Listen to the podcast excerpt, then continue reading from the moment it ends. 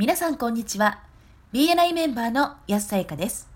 オフィシャル ビーエヌアイ ポッドキャスト、今回も ビーエヌアイ ジャパンナショナルディレクターの大野代表とともにお送りしております。大野さんこんにちは。こんにちは、よろしくお願いします。よろしくお願いします。だいひゃくにじゅっかいはもっと貢献するための秘密と題してお送りいたします。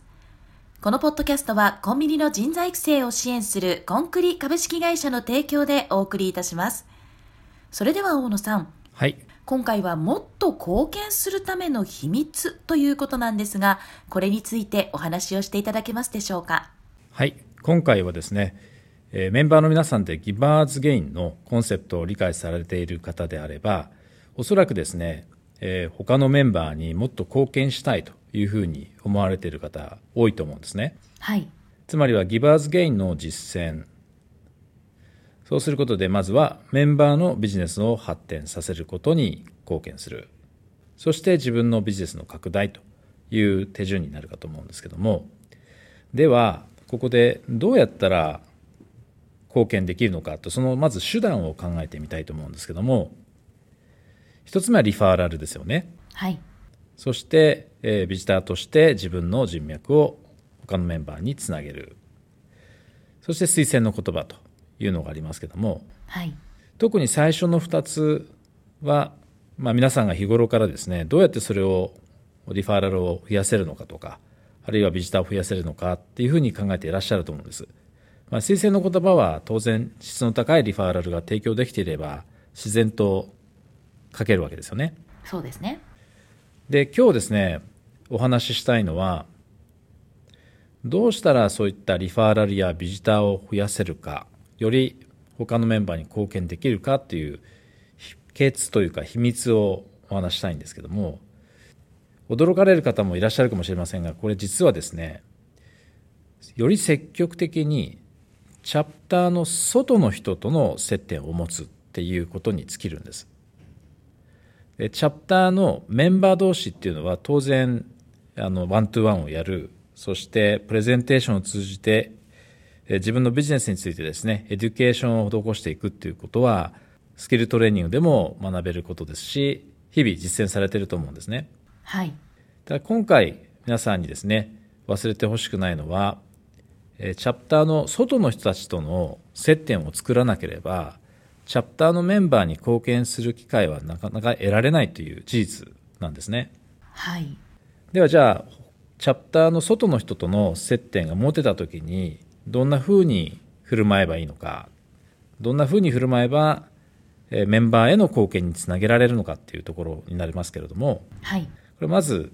ビーエヌアイ ではよく聞く How can I help you? この精神を忘れないということですね。何かお困りごとはないですか、あるいはビジネスをやる上で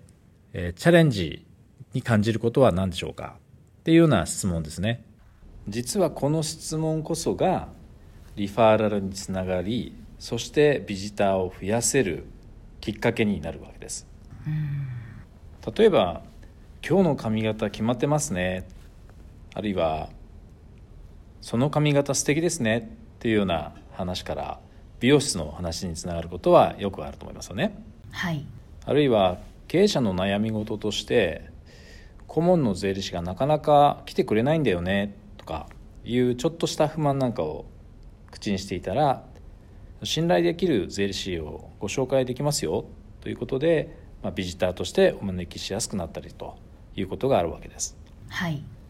で、ここで大事なですね、マインドセットとしては、まず自分やチャプターのことは二の次に考えるということ。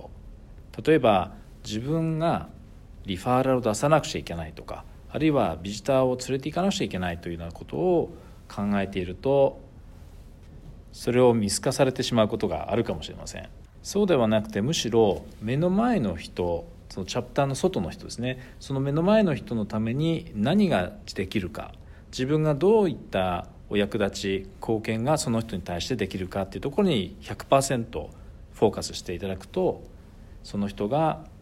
ビジターとしてお越しくださったり、あるいは、えー、メンバーのですね、リファーラルにつなげることができるわけです。はい。自分やチャプターのことでなく、目の前の人のために何ができるか、そこに焦点を当てるということですね。はい、今お話ししたことをまとめると、要はチャプターの外の人たちに会う機会を積極的に作っていく、そしてその人たちに How can I help you? 何かお力になれることはありませんか？何かお困りごとはありませんか？という質問をする。これだけなんですね。自分のこと、そしてチャプターのことは横に置いておいて、目の前の人のために何ができるかに ひゃくパーセント 集中する。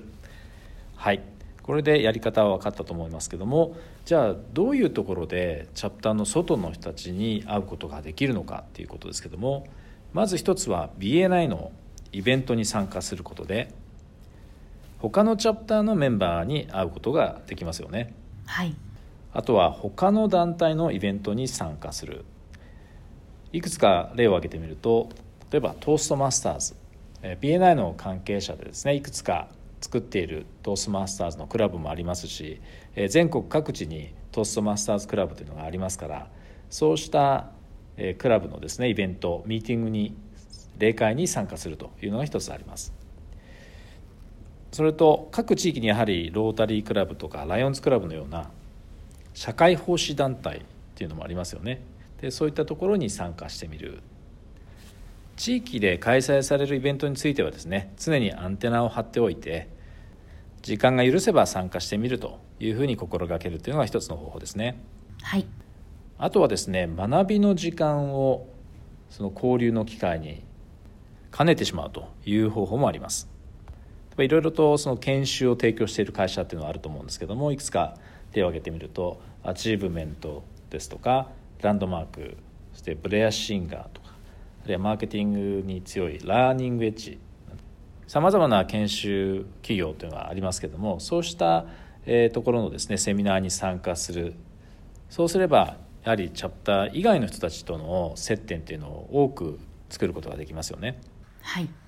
それともう一つですね、忘れてしまいがちなんですけども、すでに自分が持っている人脈への働きかけ、これ私よく畑を耕すということに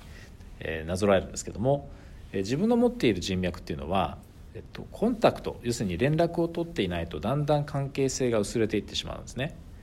えー、人間のその筋肉と同じですね。筋肉も使わないとどんどん細っていってしまうので、えー、人脈も、えー、いろんな機会を見つけてですね、えー、連絡を取り合ったりとか、何か小さなお役立ちをするとか、まあ、情報をお届けする、何でもいいんですけども、連絡を取り合うということをするといいと思います。例えば出身学校のですね友達、えーまあ、同窓会とか、まあ、卒業何十周年の会とかあると思うんですけども、そういったところに顔を出す。あとはですね、まあ、スポーツだとか、あるいはご自身の趣味っていうのもお持ちの方もいらっしゃると思うので、で一緒にスポーツを楽しんでいる仲間、あるいは趣味を、えー、一緒に楽しんでいる仲間、その人たちとやはり食事をしに行くとか飲みに行くとか、そういった機会を作ることで、先ほどのような How can I help you? という類の質問ができるということですね。はい。私もあの学生の時から始めたアイスホッケー、これ社会人のチームでもやってるんですけども、よくねあの飲み会とか打ち上げとかあります。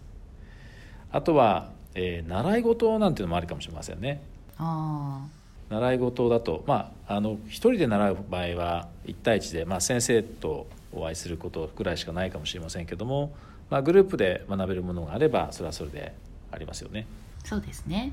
あとはですね、そうだな、ワインテイスティングのイベントなんかは時々私も出かけたりしますね。そうすると関心の対象が、ね、共通なので、やはり話題も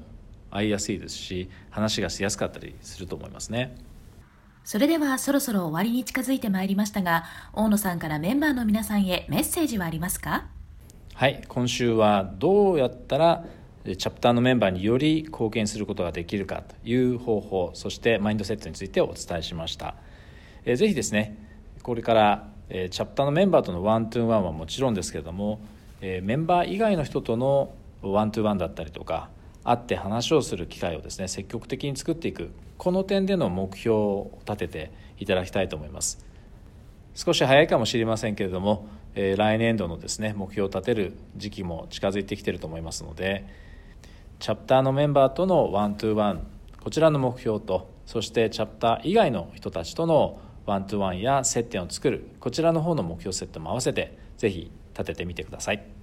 ありがとうございました。ありがとうございました。今回も ビーエヌアイ ジャパンナショナルディレクターの大野代表と私 ビーエヌアイ メンバーの安さやかでお送りいたしました。このポッドキャストはコンビニの人材育成を支援するコンクリ株式会社の提供でお送りいたしました。それでは次回もオフィシャル ビーエヌアイ ポッドキャストでお会いしましょう。 See you next week!